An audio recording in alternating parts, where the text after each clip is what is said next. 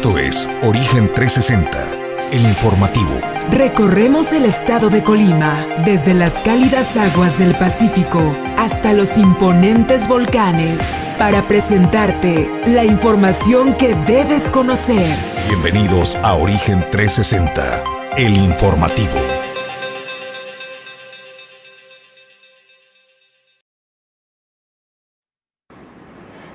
Muy buenos días, bienvenidos a Origen 360 a través de Origen Informativo, la nueva televisión.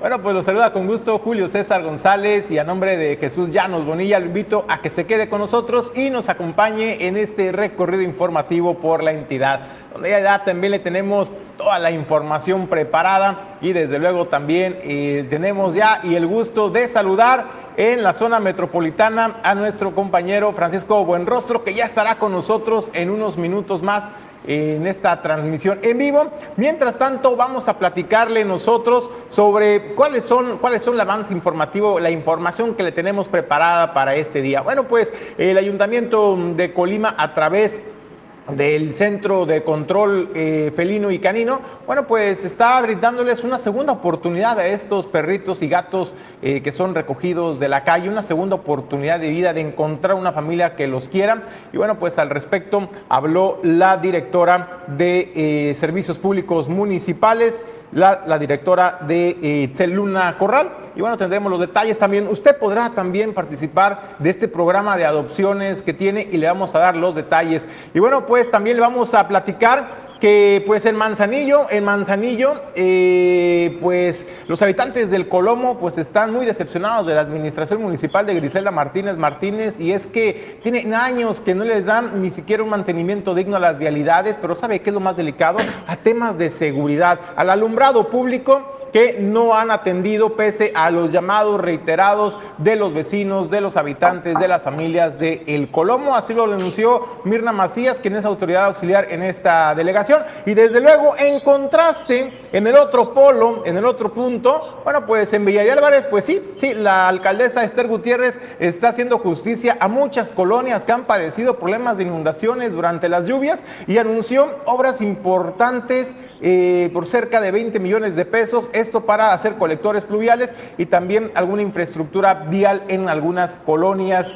de su municipio. Le vamos a estar platicando a detalle de qué consisten estas obras y el alcance que tiene también para los habitantes y mejorar la calidad de vida de los villalvarenses. Desde luego también le comento, pues polémica declaración, ¿no? La que lanzó la diputada del PAN, eh, pues es que señaló que dar becas a los estudiantes, y discúlpenme la expresión, pero la cito, es tirar dinero a lo pendejo. Así, con esa expresión, eh, se refirió la legisladora del Partido Acción eh, Nacional, Ana Villagrán, y tendremos también esta información de por qué lo dijo.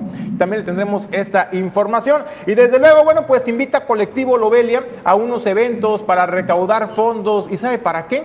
Para poder apoyar a miembros de la comunidad de la diversidad sexual a que tengan mayores oportunidades de trabajo, mayores oportunidades de empleo y de desarrollo profesional. Le tendremos también los detalles. ¿Qué es lo que se busca? Pues acortar esta brecha, esta brecha laboral que con la comunidad eh, de la diversidad sexual. Y desde luego tengo el gusto de saludar ahora sí en, nuestro, en nuestra capital del estado a nuestro compañero Francisco Buenrostro. Paco, muy buenos días, ¿cómo estás?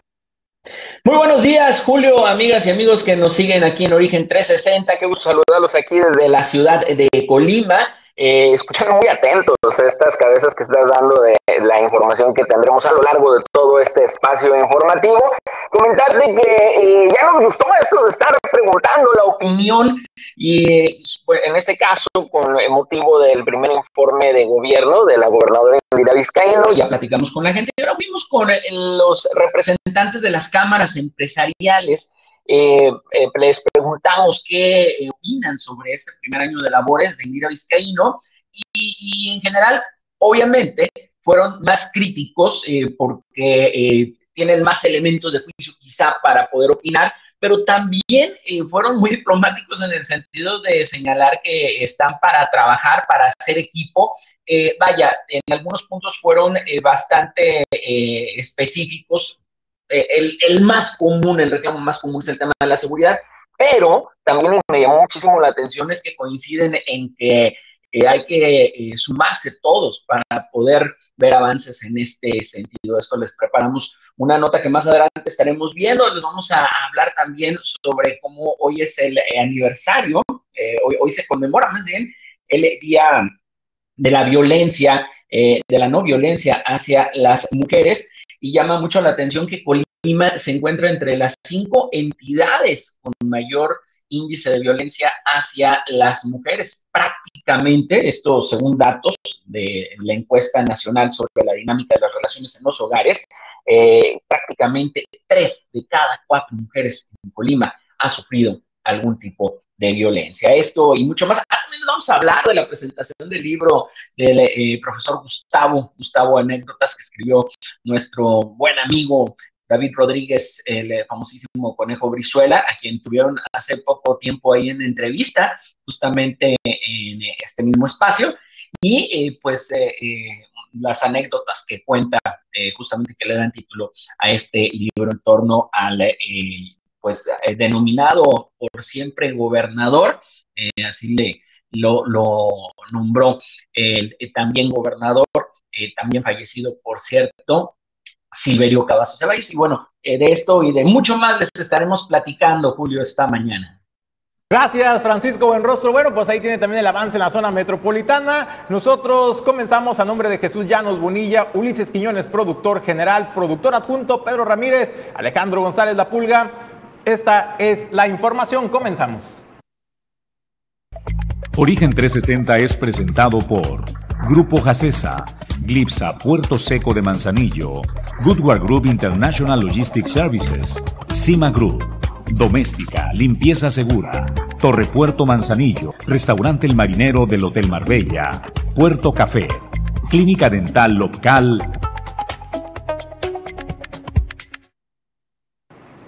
Bueno, pues muchas gracias a todos ustedes, nuestros patrocinadores, por hacer posible que Origen Informativo llegue a las diferentes plataformas en redes sociales. Nos puede sintonizar de manera simultánea en Facebook y también a través de www.origeninformativo.com. Ahí nos podrá también sintonizar. Déjenos sus mensajes sobre la información que aquí le estamos presentando. Eh, es importante también conocer sus opiniones sobre eh, los temas que abordamos en este espacio porque es para ustedes, para conocer y escucharlos. Aquí sí los escuchamos. Y bueno, pues también agradecidos porque también nos podrá sintonizar a través de Spotify. Una vez concluyendo este informativo, nos podrá eh, escuchar en Spotify mientras conduce al trabajo, mientras va a la reunión o a la casa, nos podrá estar escuchando desde la comunidad de su automóvil. Desde luego también en diferentes plataformas como TikTok, también en Instagram y Twitter. Ahí nos estará encontrando como origen informativo para estar en comunicación con usted directamente. Y bueno, pues entramos nosotros a al tema del día de hoy. ¿A usted le parecería, eh, por ejemplo, eh, un programa, eh, digamos, adoptar a un mexicano, adoptar a un mexicano para acabar con la pobreza en nuestro país? ¿Cómo le parecería este programa que se adoptara en nuestro, se implementara en nuestro país? Adopta un mexicano, esto para combatir la pobreza de millones y millones de mexicanos que se encuentran en esta situación.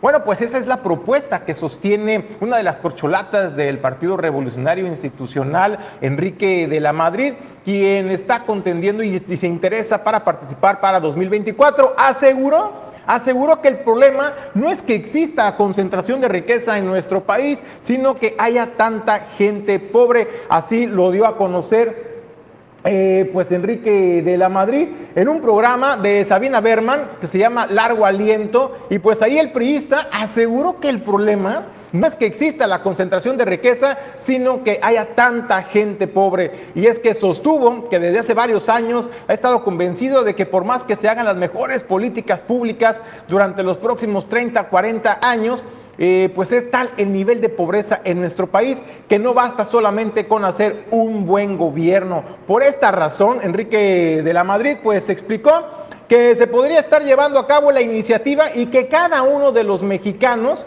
pues de manera corresponsable de la vida de cuando menos un mexicano más. Y es que, por ejemplo, señaló que si una pequeñita vive en una familia pobre de escasos recursos y no puede terminar su primaria, eh, pues bueno, que él se la puede pagar, dice, ¿no? A lo mejor el vecino se da cuenta que no puede tener acceso a la educación. Bueno, pues si yo tengo las condiciones económicas para ello, pues bueno, yo le pago la, primaria, yo le pago la secundaria, a lo mejor. Pero yo creo que se le olvida también a Enrique de la Madrid, pues que la educación en México pues es gratuita, ¿no? Primaria a nivel básico, pues es gratuita. Entonces, pues bueno, pues ahí está eh, uno de las de los contrapuntos ¿no? de, su propuesta.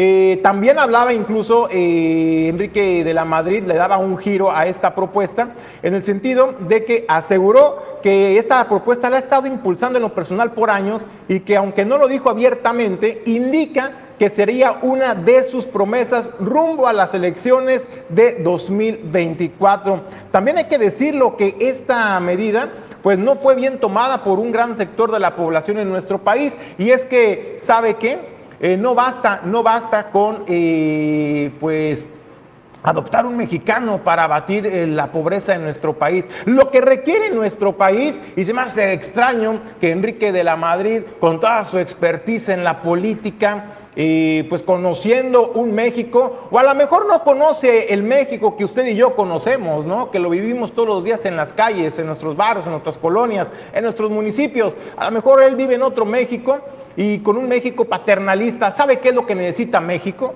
No necesita adoptar a mexicanos pobres. Lo que necesita México es gobiernos que brinden la, la certeza y la certidumbre y las oportunidades de desarrollo y crecimiento personal y profesional, mayores oportunidades más y mejores empleos pagados. Usted ya sabe lo que siempre prometen los políticos y más alejado de una política paternalista de hacerse cargo, por ejemplo, de eh, pues, las familias en condiciones de vulnerabilidad. Ahora bien, lo que propone Enrique de la Madrid, pues en esencia no es nada del otro mundo, también hay que decirlo, ¿eh? porque esto que propone de que como eh, sociedad corresponsable eh, podamos apoyar a los menos, a los más desafortunados, bueno, pues es que para ello hay también asociaciones e instituciones también eh, que se encargan de buscar apoyos, de vincular apoyos, de acercar, de crear alianzas y lazos de vinculación para poder atender temas tan prioritarios, por ejemplo, ¿qué le gusta? Adultos mayores, por ejemplo, ¿no? Eh, eh, pequeños, por ejemplo, en las casas hogares. Si usted quiere apoyar realmente a cambiar la vida, de una familia, de una persona, vaya y apoye al asilo de ancianos de su municipio, vaya y apoye a la casa hogar de su municipio, de su barrio, de su colonia. Si usted quiere apoyar realmente a cambiar la situación de su entorno, de su entorno al menos, para tener un impacto positivo en su comunidad, pues vaya y apoye también, por ejemplo, a los centros de control canino, a los centros de refugio animal, que constantemente están pidiendo apoyo para hacer mejoras a las instalaciones, para poder tener en un mejor sitio y digno a los peludos, a nuestros perros, a nuestros gatos callejeros, que ellos le brindan una oportunidad de vida. Si usted realmente quiere hacer la diferencia en su colonia, en su entorno, podemos empezar por estas pequeñas muestras. Eh, pues de apoyo hacia nuestra propia comunidad. Entonces, bueno, pues también Enrique de la Madrid pues fue, fue cuestionado duramente, ¿eh? fue cuestionado duramente por esta medida e insisto, paternalista de eh, querer arropar, por ejemplo, o querer vender esta imagen de protección a los pobres. Me parece que lo que México hoy más que nada necesita es más y mejores oportunidades de desarrollo y también de desarrollo profesional y económico para llevar el sustento, para llevar el sustento a la mesa. Y bueno, pues este Paco Buenrostro, pues no sé qué te parezca a ti esta iniciativa de Enrique de la Madrid, adopta adopta un mexicano como la medida como la panacea para terminar con la pobreza en nuestro país. Pues yo digo, en lugar de buscar, caramba, mejorar las condiciones laborales, buscar mejores oportunidades, inversiones que detonen el empleo y la economía de las familias, pues se le hace fácil decir, hay que adoptar a los mexicanos, pues eh, que viven en condiciones de pobreza para erradicar la pobreza en nuestro país. Bueno, pues lo que yo le diría a Enrique es adóptame, ya que andan, ya que andan en ese plan, eh, Enrique, adóptame, ¿qué te cuesta? Eh, no, fíjate que eh, definitivamente no puedo compartir esa, esa iniciativa porque coincido contigo, hay que procurar no darle el pescado a, la gente, hay que enseñarle a pescar. Eh, lo que sí no coincido es que no hay política más paternalista, eh, eh, yo creo que en, los últimos 30, 40 años, que la que tenemos actualmente en nuestro país, en donde eh, prácticamente tres eh, de cada cuatro pesos que se destinan al presupuesto van a desarrollo social y aún así continúa incrementándose cada vez más la pobreza y es porque es lo que están haciendo actualmente, lejos de incentivar el tema de la inversión de las empresas, etcétera, eh, lo que está haciendo es dar becas, dar apoyos económicos que se quedan nada más hasta ahí y que no se le da un seguimiento, que no se dan oportunidades. Yo estaría a favor de la capacitación, estaría a favor de apoyar eh, las empresas, apoyar a los colectivos, que estos, esto, fíjate que aquí poco se utiliza y, terminan haciéndolo a veces en, algunas comunidades eh, que se organizan entre ellos y buscan eh, recursos para poder vender sus productos, etcétera. Y eh, creo que es una mucho mejor forma de salir adelante. Definitivamente no podemos compartir esta idea de, adoptar a, una persona de escasos recursos porque tampoco sería la solución, pero gobiernos paternalistas eh, que tenemos actualmente, e, ese sí es paternalista y con ganas, y no es novedad porque es algo que se veía hace muchos años. Eh, eh, no, digo, tampoco me tocó a mí, quiero aclarar nada más, pero en su momento es algo que se vivía con Echeverría, con, eh, presidentes que, lo veían de esta manera. Mientras demos dádivas, eh, tenemos al, gobierno, al pueblo tranquilo y definitivamente no es algo que esté funcionando. Pero si vemos la otra opción, pues tampoco. Creo que habrá que escuchar más propuestas y, estoy seguro que, finalmente eh, se, va, se va a llegar a, una elección, esperemos, pues, de una manera muy equitativa y que los candidatos pues de verdad piensen en eh, trabajar en beneficio de, eh, no, nada más de los más pobres, yo creo que, que de todos porque en la medida que todos jalemos parejo vamos a salir adelante. De hecho, ahorita que estás comentando eso, amigo, estaba recordando aquella famosa frase de Cantinflas de el problema no es la riqueza, es la pobreza. Hay que acabar con los pobres, no hay que acabar con los ricos, y hay que acabar con los pobres en buena ley, eh, de que dejen de ser pobres. Y, yo, pues la verdad es que ahí sí también no coincido con la idea de que eh, la clase media es el problema, no, al contrario, creo que en la medida que haya eh, las, las personas que viven con más escasos recursos puedan irse superando, eh, podamos ser aspiracionistas todos, vamos a, poder eh, tener un mejor nivel de vida, pero todos, parejo. Ahí sí estoy de acuerdo en que no hay que dejar a nadie atrás. Bueno, oye Paco, y pues platícanos, ¿qué temas hay en la zona metropolitana? También por ahí nos enteramos, ¿será hoy el arranque de la pista de hielo del Ayuntamiento de Colima? ¿Quién lo está haciendo esta pista de hielo? Por ahí me mandaron mensajes de que, oye, ya va a arrancar la pista de hielo en la capital del estado. Y bueno, pues la verdad parece, parece un evento pues bastante atractivo, ¿no? Para la zona metropolitana. Pues reenvíame el mensaje, hermano, porque a mí no me avisaron nada. De hecho, lo que, lo que ha mandado el ayuntamiento ha, sido en, otros eh, sentidos, eh, otra información, pero eh, específicamente de, la pista de hielo, no se ha dicho nada. No sé si se vaya a poner donde mismo, ya, ya, ya sabemos el, Jardín Hidalgo, aquí en la capital del estado, donde ha estado en otras ocasiones, pero hay que recordar que el principal problema de esa pista es el mantenimiento, porque eh, lo, hemos visto en otras ocasiones, si no se tiene un muy buen patrocinio, hay dos opciones, no hay más que dos sopas. Para mantener esos refrigeradores calando y que haya pista de hielo, se necesita o derrochar dinero de recursos públicos, que buena falta hacen en otro lado, o un muy buen patrocinio. Y, y hasta ahorita no nos han mandado ninguna invitación para la inauguración o para el arranque o algo así, pero yo sí, yo sí diría que, si se va a hacer, o que lo haga la iniciativa privada, o, este, o, que se la piensen muy bien, porque sí es un gasto enorme el, tener estos refrigeradores calando para que haya pista de hielo. Oye, así les va a venir la cuenta de luz, ¿no? A la plaza, una plaza muy famosa ahí en la zona metropolitana capital del estado, eh, Plaza San Fernando, hay que decirlo, y lo están realizando en coordinación con Coca-Cola. Es la pista Coca-Cola la que se va a poner ahí en esta plaza, pero qué bárbaro, no quiero pensar en la factura de energía eléctrica. Y la verdad es que, caramba, pues ayuda, hay que ayudar al medio ambiente, ¿no? Digo, caramba, ¿no? Ah, no, ya, ya, ya, ya, ya se falta refiere. No, yo pensaba que, que tú decías una pista de hielo pública como se ponía antes. No, esa de Plaza San Fernando se pone cada año. Es que como dijiste el ayuntamiento, eh, no sé si se quieren colgar del ayuntamiento, este, pero es una pista privada, digo, a final de cuentas, y, y sí, se pone cada año ahí en Plaza San Fernando. De hecho, acabamos de estar por ahí eh, y estaban con el tema de la instalación, pero pues es una pista privada para que tenga el dinero para pagarla. Lo que yo me refería es que cuando se ponía allá en el Jardín Hidalgo, eh, si te acuerdas, que era gratuita, y esa era la, gran diferencia. Acá, pues sí, eh, hay, hay, con qué pagar este, el tema de, la luz, eh, y, pues no deja de, ser, si tú quieres, una afectación a la ecología, pero, este, pero sí, quienes van ahí es porque traen, traen varo para pagar.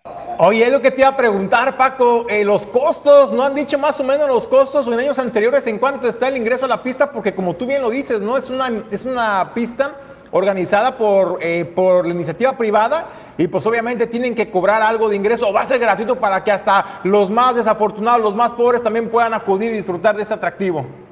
Bueno, eh, es que acuérdate que también, qué bueno que lo mencionas, eh, no, no tengo el costo de este año, pero te prometo hacer un buen estudio de mercado. No, ahí sabes cuál es el tema, mi estimado Julio, que sí, y eso sí nos consta, que sí se eh, llevan grupos, por ejemplo, del DIF, por ejemplo, de algunas instituciones, a, los quienes iban a patinar sin costo, los niños, y, es cuestión ahí de que se coordinen con ellos. no es barato, definitivamente, tener esta, esta pista de hielo, pero eh, al ser, ahí sí, al ser de la iniciativa privada, pues qué bueno, el problema era cuando se utilizaban recursos públicos para, para este tipo de pistas. Eh, te prometo que nos damos una vuelta allá a San Fernando. Nunca he patinado aquí este, en, hielo, en Colima, pero este, veremos si no me caigo. Oye, Pago, pues ¿qué otros temas hay de la zona metropolitana? Platícanos. Mira, lo que ya les estábamos adelantando, mi estimado Julio, me voy rápido. Eh, en Colima, bueno, eh, nada más eh, ahondar un poco en la nota que estarás presentando más adelante de cómo las cámaras empresariales me llamó mucho la atención. sí, fueron críticos en cuanto al primer año de gobierno de Lira Vizcaíno, ahora que presentó su informe de, gobierno, pero también fueron muy propositivos en el sentido de, por un lado, pues está conscientes de que un año difícil este del arranque. Pero por otro, eh, decir, pues vamos jalando todos parejo, e inclusive algunos hasta dicen, bueno, tómennos en cuenta y nosotros eh, estamos para apoyar eh, al, gobierno del Estado, apoyar a la administración de Indira Vizcaíno, y, eso fue yo creo que lo que más me llamó la atención, que fueron críticos pero positivos en el caso de las cámaras empresariales. Ya lo estaremos viendo más adelante. Por otro lado, te decía que Colima se ubica entre los cinco estados con mayor índice de violencia hacia las mujeres. De hecho, tres de cada cuatro mujeres aquí en la entidad, tres de cada cuatro mujeres han sido víctimas de algún tipo de violencia. Esto lo refiere la encuesta nacional sobre la dinámica de las relaciones en los hogares, esto en el marco del Día Internacional de la Eliminación de la violencia hacia las mujeres, que eh, se conmemora justamente el día de hoy, y, es un dato eh, tremendo, apoyante. Tres de cada cuatro mujeres colimenses han sufrido algún tipo de violencia y por eso estamos entre los, estados con mayor índice en este, en este sentido. Y, un tema para reflexionar, porque ahí sí no es de, echarle la culpa a, las autoridades, al gobierno, es un tema cultural. Eh, finalmente, sí, las autoridades pueden hacer mucho para buscar eh, eh, combatir este problema, por lo menos que se aplique la ley cuando, cuando esta violencia se eh, transforme en un delito, se convierta en un delito, pero eso es un tema cultural que desde la misma familia se debe de, erradicar la violencia hacia las mujeres. Y en temas mucho más agradables, mira, presentó, ya habían platicado con él hace unos días, el eh, escritor David, bueno, es que hace de todo el buen David Rodríguez Brizuela, mejor conocido como El Conejo, él presentó su libro a Gustavo Anécdotas, donde recuerda la figura del gobernador Gustavo Vázquez Montes. Ahí estuvo presente en, esta presentación la señora Norma Galindo, viuda de Vázquez, y para presentar el libro estuvieron Juan Antonio Parra Cruz, el propio hijo del profesor Gustavo, Antonio Vázquez Galindo, y Luis Gaitán Cabrera y Rubén Pérez Anllano, también grandes personalidades colimenses, estuvo pues, bastante interesante y obviamente que se prestó a estar eh, recordando anécdotas de Gustavo Vázquez, que yo creo que todos los que tuvimos oportunidad de convivir en algún momento con él, eh, máxime quienes en los medios de comunicación tenemos oportunidad de entrevistarlo, de platicar, etcétera, y siempre tendremos alguna anécdota. y de hecho, si me permites rápidamente, te comento una. Cuando yo llegué hace 18 años aquí a Colima, como corresponsal de la agencia Notimex, de los primeros eventos que me tocó cubrir fue en Tecomán, ya a altas horas de la noche, pues resulta, mi estimado Julio, que termina, la, entrega de una cancha de básquetbol, termina el evento y ya sabrás, todos con ganas de, estoy hablando ya a 8, 9 de la noche, todos con ganas de hacer la entrevista al gobernador y vámonos. Pues no se puso a jugar retas el gobernador con eh, el equipo eh, local ahí de comunidad en, en de una comunidad ahí en Tecomán, se pone a jugar retas y, resulta que se pone a jugar competencias y les dice, si me ganan, eh, les compro uniformes a todos. Pero resulta que eh, todos estaban encestando, incluyendo al gobernador, y se levantaron ahí un buen rato. Termina y bueno, por fin. Bueno, eh, nos dice, sí, sin problema, nada más esperen a que atienda tantito unas personas, pues ya te imaginarás, mi estimado Julio, que casi medianoche y ahí seguimos esperando al profe Gustavo, que por cierto terminó de atender a las personas que lo esperan y sí atendió a los medios de comunicación, o por lo menos a los que por ahí nos quedamos estoicamente, pero, pero habla mucho de la personalidad que tenía el profesor Gustavo, que siempre, siempre eh, estaba para atender a las personas. Y, bueno, pues, eh, no solamente deportista, también eh, cantante, grabó varios discos y, y, era, era toda una personalidad el profesor Gustavo, y eso se refleja perfectamente en este libro de David Rodríguez Brizuela. Oye, Paco, ¿y dónde podemos comprar el libro? Porque ya me están mandando mensaje el auditorio de origen informativo y pregunto, oye, ¿dónde lo podemos comprar los de Manzanillo, por ejemplo? Mira, eh, de hecho, en la presentación que se hizo en el archivo, en la casa del archivo de Colima, eh, no, eh, ahí llevaron algunos ejemplares y demás, pero si quieres, me llevo esa tarea, amigo, de, ver en dónde lo, van a, distribuir, David. Eh, eh, yo con mucho gusto le, pregunto y, sí, pues que tenga algún punto en Manzanillo donde puedan adquirirlo, porque debe que vale muchísimo la pena, ¿no? Sobre todo creo que, para quienes eh, vivimos en Colima, y conocimos a, a o hasta para quienes no, quienes simplemente en su momento fueron gobernados por él cuando estuvo al frente de la administración estatal, eh, es un, son, son testimonios bien interesantes. Entonces, me llevo esa tarea, busco a David y le pregunto dónde, pero hasta donde yo tengo entendido, eh, no, no, no va a estar en formato digital, tiene que ser en formato físico y, eh, y nada más sería ver en dónde, en dónde lo pueden adquirir. Eso sí, recomendadísimo, Julio. No, pues muchas gracias, Paco Buenrostro. Que tengas un feliz, feliz fin de semana. Nos escuchamos y vemos el lunes. Claro que sí, excelente fin de semana para ti y para todo el auditorio de Origen Informativo. Bueno, pues ahí está Paco Francisco Buenrostro eh, con su comentario y la información. Vamos nosotros a otros temas. Bueno, la presidenta municipal de Villa de Álvarez, Esther Gutiérrez, pues anunció el inicio de la construcción de los colectores pluviales de la calle Hacienda eh, de Chapingo, esto en la colonia Real Centenario, también el de la colonia Manuel Álvarez y en la avenida General Esteban Vaca. ¿Sabe qué representa esto? Señalaba la alcaldesa, atender un problema que tenían durante muchos años cada temporada de lluvia, que se veían afectadas las familias de estas colonias. Pero de manera directa estas colonias, sin embargo, también tienen una repercusión indirecta positiva también a los alrededores y ese es el anuncio que hace la alcaldesa Esther Gutiérrez. Que vamos a hacer obras por 14 millones 212 mil 335 pesos. Esta, esta cantidad se divide en tres obras importantes, significativas para nosotros, que tiene que ver con la construcción de dos colectores fluviales. Decirles que el primero de, estos colectores es precisamente en la avenida Esteban Vaca Calderón, entre el tramo del licenciado Eli Urquizo y Luis José de Ruiz.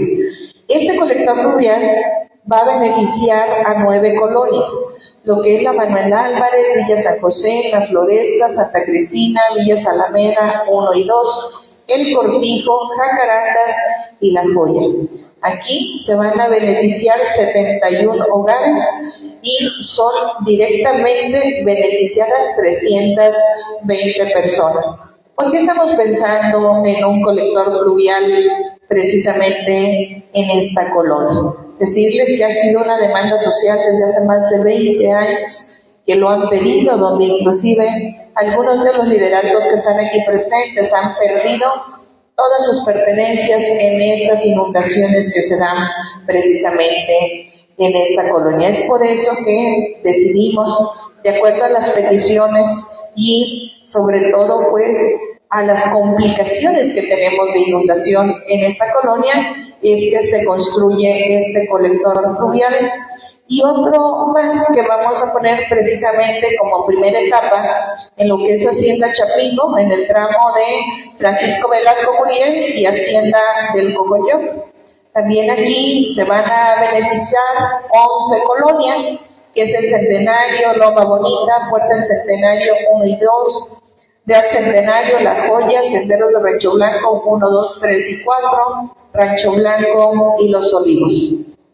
En esta obra, en esta construcción de este colector, se van a beneficiar también 101 hogares que más o menos oscila entre los 453 personas. Esas son las que estarán directamente, ¿verdad?, beneficiadas también con esta obra tan importante para las y los vecinos. Y la tercera obra que queremos comunicarles es precisamente en lo que es el reencarpetamiento con concreto asfáltico de 3.150 metros cuadrados aproximadamente de vialidad y señalización y reconstrucción de banquetas.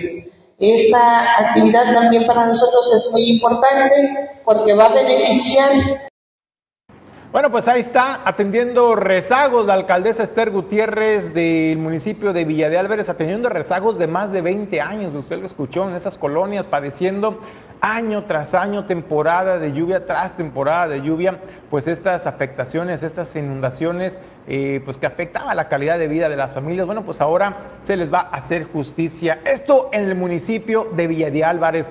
Contraste se vive en el municipio de Manzanillo con la alcaldesa Griselda Martínez Martínez, que a decir de los habitantes de la delegación de El Colomo, pues no, no pasa nada, no escucha, no ve y no atiende a las necesidades de la población, necesidades sentidas. Y qué mayor eh, preocupación de las familias que la de la seguridad. Y es que ni siquiera pueden contar con alumbrado público digno, ni siquiera en los puntos más importantes de esta delegación donde de acuerdo a la delegada de esta demarcación, Mirna Macías, bueno, pues ya se han hecho varios llamados al ayuntamiento de Manzanillo para que atiendan el tema de las luminarias, del alumbrado público tan necesario y para garantizar la seguridad de las familias, de los estudiantes también o de las mujeres que regresan por la tarde-noche ya a sus domicilios después del trabajo. Bueno, pues lo hacen caminando por calles y vialidades literalmente en penumbras y con el índice delictivo que hoy prevalece en el puerto de Manzanillo, pues es natural la preocupación de las familias. Bueno, pues este, debido a esta omisión de sus responsabilidades, que tiene más de cuatro años, de acuerdo a lo que dice Mirna Macías, en que no se ha atendido las, los temas más sensibles de esta comunidad, han sido los vecinos, los adultos mayores, eh, los jóvenes, los vecinos de la, de la delegación, quienes con recursos propios pues han estado haciendo algunas mejoras dentro de sus posibilidades a los espacios públicos como los jardines, eh, canchas deportivas, porque tampoco el IMUDE eh, pues se ha dignado a realizar el mantenimiento mínimo requerido a las instalaciones o canchas deportivas. Es ahí que con recursos propios de los vecinos y la mano de obra también aportada por los mismos vecinos es que han ido mejorando algunos espacios. Sin embargo, hay temas que escapan, que escapan a sus posibilidades, como la compra, por ejemplo, de algunas lámparas o focos para colgarlas en los postes y poder tener bien alumbrado y bien iluminado sus vialidades. Así, así lo señala la delegada Mirna Macías, quien señala, pues sí, se presume de muchos ahorros, pero ¿de qué sirve si no se aplican los recursos? La verdad que con alumbrado público, lo que es el personal, yo no tengo ningún problema. El problema está en la parte de lo que viene siendo los insumos, que son focos, lámparas y demás. En esta parte el personal está puesto y dispuesto para trabajar, máxima que son sindicalizados. Ahorita eh, acabo de venir a comprar dos focos, otras personas me donaron otros tres. En esta parte estos focos son caros. Yo entiendo que el presupuesto a lo mejor se excede porque son muchísimas eh, partes, comunidades donde se tiene la necesidad del alumbrado público. Pero al menos la delegación creo que ha tenido un olvido de demasiado tiempo. No es ahorita nada más en lo que yo estoy. Debe de ser de unos dos, tres años atrás. Porque de lo contrario, si no, no hubiera la falta de alumbrado público. Ahí las entradas deben ser prioridad de tener el alumbrado público, cosa que se carece. Hay postes, si los ven, no están vestidos. Eso de vestidos es de que lleven lámparas. Yo hice la gestión vía oficio sobre dónde se ocupan puntos más estratégicos. Hasta ahorita me dicen no hay presupuesto. La parte que le corresponde al INMUDE, de igual manera todas las canchas están en total olvido. Me estoy queriendo eh, vincular con ellos. Les digo, si no tienen ustedes elementos, pues presten el material. Yo junto con la ciudadanía nos ponemos a hacer las cosas. Pero por desgracia te digo, no sé las cabezas principales. Veo que unos entran, otros salen dirigentes de lo que vienen siendo las eh, dependencias pero no hay nada, o sea, la gente en Colomos, tú lo, escuché, tú lo dijiste bien, están puestos para trabajar. El fin de semana pasado nos pusimos a limpiar y a pintar. Yo no aporté las cosas, los adultos mayores las aportaron. Son material que yo creo que hacen un presupuesto anual, lo que vienen siendo las administraciones, para ver cuántos espacios tienen, hacia dónde vamos a anclar lo que es el presupuesto. No lo hay tampoco. Entonces, no sé dónde está el dinero. Dicen ahorro, pero ¿dónde está el dinero? O sea, no hay ni en ahorro, no hay en materia, no hay en apoyo, no hay en ningún lado. ¿Dónde está ese recurso que se está ahorrando? Cada una de las dependencias tiene su propia eh, dirigencia, pero vuelvo a repetirte, ni se vinculan ni tampoco nos ayudan. Entonces, ¿qué hago? La ciudadanía solo llegan y me dicen, ¿sabes qué delegada? Yo te ayudo con esto, yo te ayudo con lo otro. Bueno, pues ya escuchó, hay recursos millonarios en los ahorros con el buen manejo de las finanzas que ajusta para más. Eso es la versión oficial. Pero la versión que le dicen a los líderes, a los vecinos de las colonias y barrios en el puerto de Manzanillo es, no hay presupuesto, no hay dinero. No hay dinero ni siquiera para unas luminarias, para una lámpara en alguna calle eh, importante de tránsito peatonal importante. No hay dinero para lo más básico, para lo más indispensable. Pues esto explica por qué en el puerto de Manzanillo los índices delictivos, los robos a casa habitación, los robos de vehículo y las eh, agresiones, pues están a la alza, incluso por encima de la zona metropolitana Colima, Villa de Álvarez. Ahí está la respuesta, ya nos la dio a conocer la delegada Mirna Macías. Nosotros vamos a una breve pausa y continuamos con más información en Origen 360.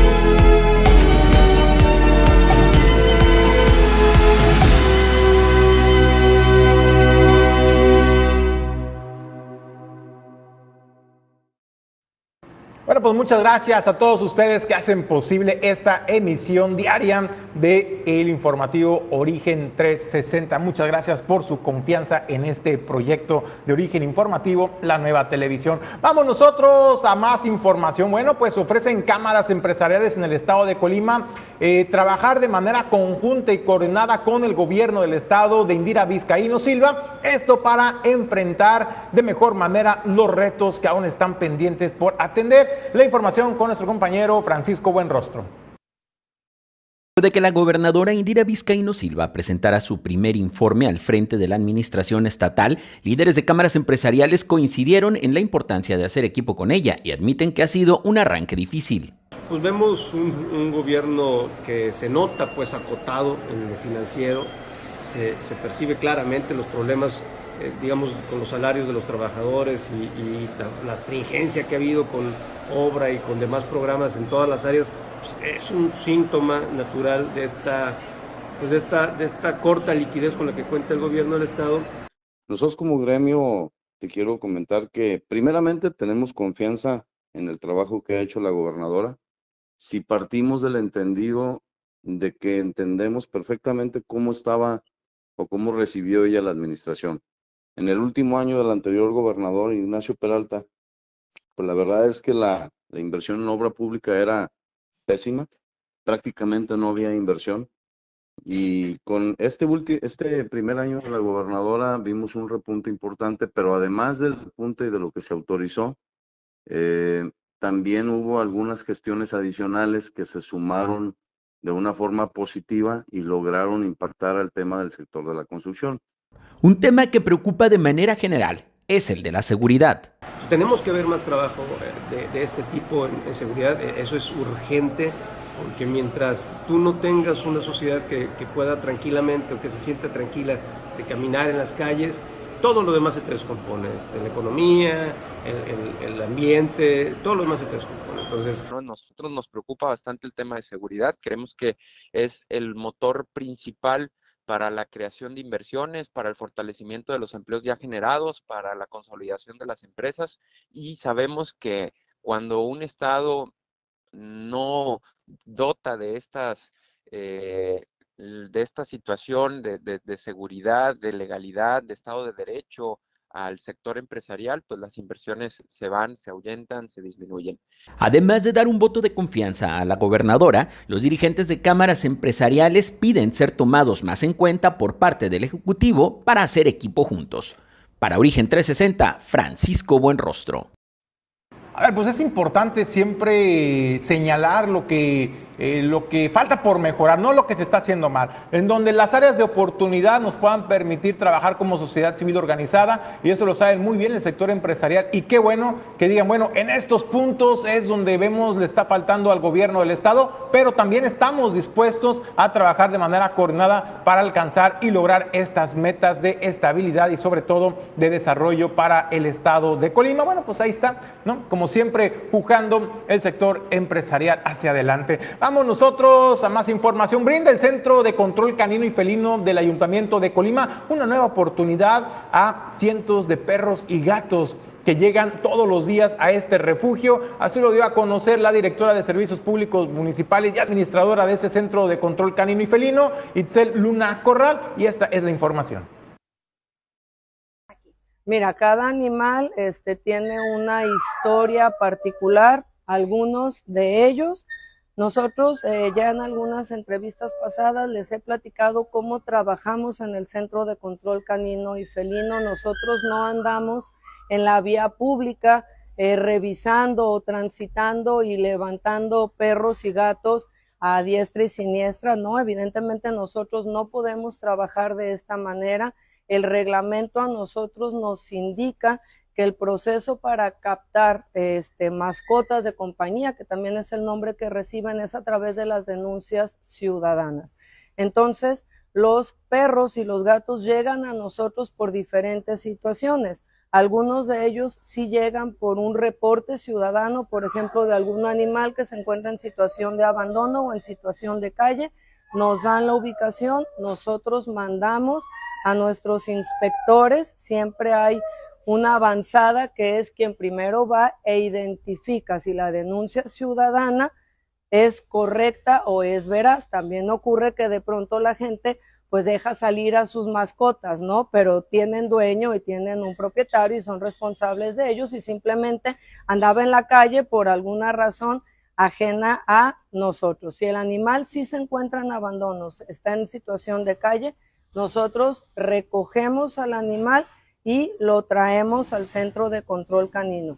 Claro que para nosotros pasarlo a las jaulas o a los lugares donde están en convivencia con otras mascotas, pues primero pasan a una revisión con el médico, que es el responsable de valorar la situación eh, tanto de salud del animal como la edad, como los datos generales de la mascota, los pasamos a un baño, eso es muy importante, nosotros tenemos que mantener un control de plagas nosotros tenemos que mantener un control de salud dentro del centro de control canino. Posterior a las 72 horas, si nadie reporta, si nadie busca al animal, nosotros lo ponemos en adopción. Bueno, pues en más información, ahí tiene ya la, información de Itzel Corral, la directora de Servicios Públicos Municipales. Si tú estás interesado en darle una segunda oportunidad a cualquiera de estos peludos, a un perrito, a un gatito, acércate, acércate al Centro de Control Canino y Felino del Ayuntamiento de Colima. Eh, ya escuchó, hay un mecanismo bastante noble de que a mí se me hace un poco, pues, eh, todas las ventajas para quien buscan, pues, una mascota y pues me parece que hace falta apretar un poco más en el tema de responsabilidad, porque también los animalitos tienen sentimientos, tienen emociones y ellos se encariñan rapidísimo con las familias y con las personas. Entonces, eh, pero pues ahí les dan la posibilidad a las personas eh, que adoptan de que los puedan tener 15, 20, 30 días, un periodo, y después, si no se adaptan eh, las familias con los animales, o ya no les gustó, pues lo pueden regresar así, así como si nada, como si hubieran comprado este, pues un celular que salió defectuoso, pero pues al menos evitan que estos animales vuelvan, vuelvan a las calles. Sin embargo, pues un poquito de conciencia. Si vas a adoptar algún animal, algún perrito, algún gatito, analiza primero tu situación financiera, a ver si le vas a poder garantizar, eh, como nos lo ha explicado en muchas ocasiones nuestra médico veterinario de cabecera, Zaira Telles Gómez, eh, de ver la planificación, meterlo también a los gastos mensuales del hogar, ¿no? La compra de croquetas, de las llevadas al médico, las desparasitadas, procurarles una buena calidad de vida a nuestros peludos, pero también el contar con el espacio adecuado para ellos, para que tengan también pues un buen desenvolvimiento y evitar que el día de mañana estos animalitos vuelvan a las calles o deshacerse de ellos eh, pues como si fueran pues un objeto, ¿no? Y regresarlos al, al refugio canino y felino del ayuntamiento. Yo la verdad sí hago un llamado a la conciencia, a que cuando vayamos a adoptar, pues hay que hacerlo con toda la conciencia del mundo para brindarles amor y cariño a estos peluditos, que es lo único que nos brindan, caramba, ¿no? Bueno, pues vamos nosotros a más información. Déjeme comentarle que el grupo colectivo Lobelia, esto en la capital del estado, está organizando dos eventos importantes. El primero de ellos es Liberando Mariposas y el otro es Un Día para Dar. ¿De qué van estos eventos? Bueno, van estos eventos orientados, están abiertos a toda la comunidad, a toda la sociedad de, de Colima, pero tienen un fin en particular que es la recaudación de fondos. ¿Sabe para qué? Para la comunidad de la diversidad sexual y esto para brindar mayores y mejores oportunidades de desarrollo profesional, de desarrollo laboral. Así lo señalaron para cortar la brecha, la brecha laboral en este sector que muchas veces sufre y padece de la discriminación laboral. Bueno, pues esto, esto es lo que señalaban. Dos eventos, uno liberando mariposas y cerramos con el evento de un día para dar el primero va a ser el 26 de noviembre en estas instalaciones en donde se van a impartir charlas, eh, conferencias eh, sobre la parte educativa en función de la comunidad LGBTTIQA y más. Y cerramos el evento el 29 de noviembre en el Jardín Libertad con eh, un día para dar recordando que Un Día para Dar es un evento que, se, que realizamos cada año para beneficiar a una comunidad o un grupo de personas, que en este caso pues es para la comunidad básicamente. Les vamos a estar compartiendo eh, las actividades, tanto las charlas que van a ser el 26 de noviembre desde las 11 de la mañana hasta las 6 de la tarde aquí en las instalaciones, como el programa que vamos a tener el día 29 en el Jardín Libertad, iniciando desde las 9 de la mañana y cerrando a las 9 de la noche, con la idea de que todos y todas se unan al donativo a partir de su generosidad Todo esto con el objetivo de poder llevar a cabo los talleres para la comunidad. La intención de realizar esta, estas dos actividades es precisamente tener fondos para realizar talleres. Estos talleres van enfocados a la profesionalización de las personas de la comunidad de la diversidad, debido a que todavía existen eh, ciertas circunstancias que no les permiten acceder a un trabajo formal. Entonces necesitamos establecer las bases para que ellos puedan tener un ingreso económico y poder salir adelante. Entonces, eh, todos los donativos que, nos hagan llegar va a ser precisamente para ellos, para poder crear estos espacios en donde puedan ellos aprender, puedan realizar una, actividad profesional para los ingresos de, ellos mismos y de sus familias. Entre las actividades que vamos a tener están estos conversatorios y estos talleres que van a que vamos a, realizar el día de mañana en estas instalaciones.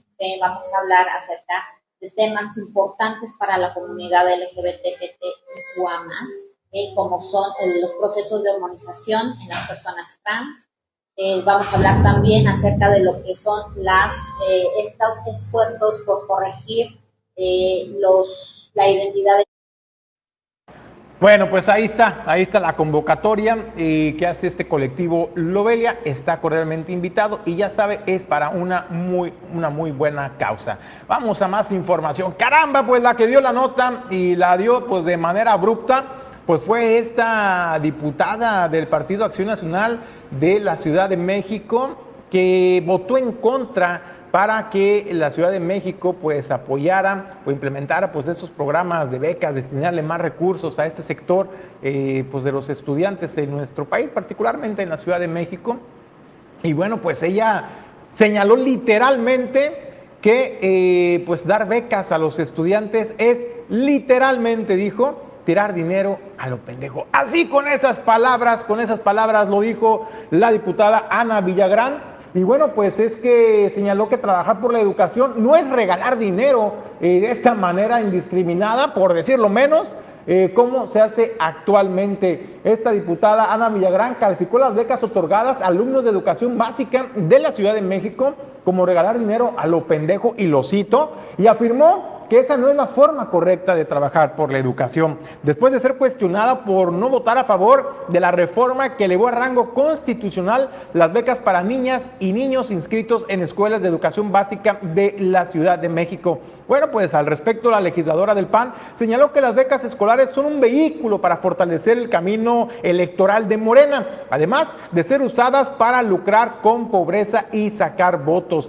Y es que dijo que trabajar por la educación no es, no es regalar dinero nada más así a lo fácil como lo hacen actualmente, es tener una visión estratégica de quien sí lo necesita, escribió la diputada de la alcaldía de Cuauhtémoc. Y es que también eh, señaló eh, que no se votó en contra, dice, pruébalo, le contesta en este dimes y diretes que se dieron a través de Twitter con también la eh, Julia Álvarez y Casa Ramírez, y es que le cuestionó duramente por qué por qué votó en contra para las becas de niñas y niños y si sabe ella realmente que hacen la diferencia para que muchas familias capitalinas puedan llevar a sus hijos a la escuela. Bueno, pues es que señaló que eh, pues no es tener una visión estratégica de quién sí se necesita. Tras esta respuesta, pues bueno, desde luego pues los ciudadanos criticaron a la diputada y le recordaron que ella recibió beca durante diversas etapas de su vida académica. Sin embargo, pues aseveró que ella se ganó dichas becas por chingona, así lo dijo, y pidió a las personas que la cuestionaron que le echaran ganas. Así, así contestó la diputada Ana Villagrán, y es que dijo, ganarse una beca para un colegio particular por chingona, yo tuve beca desde primaria por sacar 10, yo nunca dije estar en contra de las becas, sino del uso electoral y mal ejecutado que le dan, pero es ustedes no sacaron becas porque les dan, así que pues denle, dice la diputada del Partido Acción Nacional. A final de cuentas, bueno, pues... Eh, el Congreso de la Ciudad de México elevó a rango constitucional las becas para alumnos de educación básica, esto con 47 votos a favor. cero votos en contra y 11 abstenciones. El Congreso de la Ciudad de México pues aprobó este dictamen para incluir en la constitución eh, local capitalina el derecho a recibir la beca Bienestar para niñas y niños inscritos en escuelas públicas que cursan educación básica. La verdad es que si algo hay que reconocerle pues a este gobierno federal que preside el presidente Andrés Manuel López Obrador, será muy cuestionada la manera, ¿no? A lo mejor un tanto paternalista, ¿no?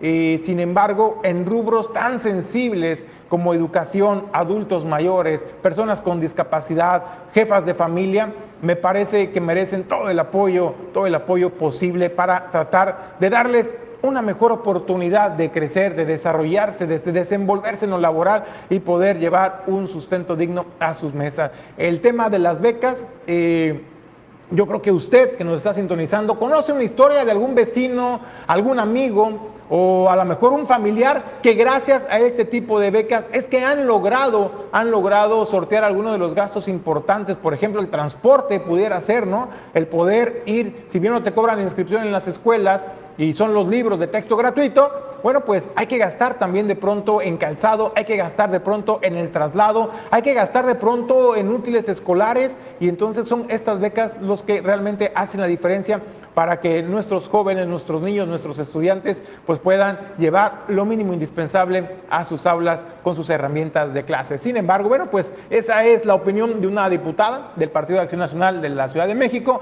Déjenos sus comentarios. ¿Usted qué piensa acerca de estos programas eh, federales del gobierno? de México, estos programas sociales, becas, por ejemplo, para estudiantes, ¿le parece correcto que se sigan implementando este tipo de becas? Yo veo lo particular, lo veo correcto. También le doy un poco la razón a la diputada que tiene que haber mecanismos pues un poquito más estrictos, un control más estricto sobre cómo se están distribuyendo estos recursos públicos para evitar caer en lo que ella denuncia, ¿no? El clientelismo electoral en el que se han convertido muchos programas sociales. Bueno, pues eh, vamos a más información. Le comento, pues hoy es viernes, viernes de películas y series que hay que ver este fin de semana en el cine, que hay que ver en Netflix, en las diferentes plataformas digitales. Bueno, con Fernando Asensio nos tiene las recomendaciones. TV Plus Echo 3 cuando Amber Chesborough, una joven y brillante científica, desaparece en la frontera entre Colombia y Venezuela, su hermano Bambi y su esposo Prince, dos hombres con experiencia militar y pasados complicados, luchan por encontrarla en un complejo drama personal con el explosivo trasfondo de una guerra secreta. Actúan Luke Evans, Michael Huisman, Jessica Collins. Dirige Mark Bowl. Apple TV Plus Spirit, el espíritu de las fiestas una versión musical de la historia clásica de Charles Dickens A Christmas Carol de un misántropo ávaro que es llevado en un viaje mágico. Cada víspera de Navidad, el fantasma del espíritu de la Navidad selecciona una alma oscura para ser reformada por una visita de tres espíritus, pero esta temporada ha elegido al Scrooge equivocado. Por primera vez, el clásico A Christmas Carol se cuenta desde la perspectiva de los fantasmas en este musical sobre el cuento de Dickens. Actúan Will Ferrell, Ryan Reynolds, Octavia Spencer dirige Sean Anders. Amazon Prime, La Caída.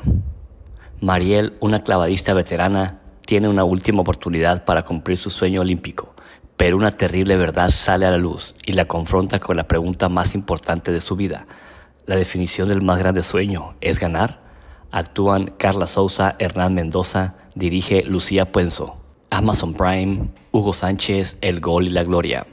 La crónica definitiva del mejor jugador deportista mexicano de la historia, Hugo Sánchez, desde sus inicios en el Club Universidad Nacional de México, su trascendental paso por el Real Madrid de España, sus caídas internacionales y su muy personal obsesión por el éxito. Actúan Hugo Sánchez, Jorge Valdano, Juan Villoro, dirige Francisco Javier Padilla. Netflix 1899. Un barco de vapor lleno de inmigrantes europeos viaja rumbo a Nueva York, todos en el barco sueñan con un futuro en el nuevo mundo, cuando durante el trayecto descubren otro barco de inmigrantes a la deriva en alta mar. Su viaje da un giro inesperado. Lo que descubrirán a bordo convertirá su viaje hacia la tierra prometida en un enigma de pesadilla que conectará el pasado de cada uno de los pasajeros a través de una complicada red de secretos. Actúan Emily Becham, Aurin Bernard, Andreas Pichman, dirige Baran Bobodar. Bueno, pues ahí tiene las recomendaciones del cine y de las diferentes plataformas en las que usted podrá disfrutar en familia películas y series este, este fin de semana. Con esto nos despedimos, no sin antes agradecerle el habernos acompañado. Mañana a la una, sí cierto, señor productor, aquí me está recordando, oye, qué bárbaro, ¿no? Mañana a la una, pues el encontronazo de trenes, qué bárbaro. El clásico de clásicos, eh, ya pues en los mundiales, México enfrentando a su similar de Argentina en punto de la una de la tarde. Así es que prepare la botana, los chilaquilitos, prepare todos los nachos, porque se va a poner bueno el partido. Déjenos sus comentarios, cuál es su pronóstico, cuál es el marcador. Aquí dice el señor productor Pedro, Pedro Ramírez que si gana México, atención, se nos casa, ¿eh? Ya hizo el compromiso. Bueno, pues vamos a ver. Eh, pues ojalá gane México porque queremos boda aquí en Origen Informativo. Con esto nos despedimos, no sin antes agradecerle a nombre de Jesús Llanos Bonilla, eh, Luis Esquiñones, productor general, productor, productor adjunto Pedro Ramírez y desde luego también pues Alejandro González La Pulga y Francisco Paco Buenrostro en la zona metropolitana. Yo soy Julio César González y les deseo que tenga un extraordinario fin de semana.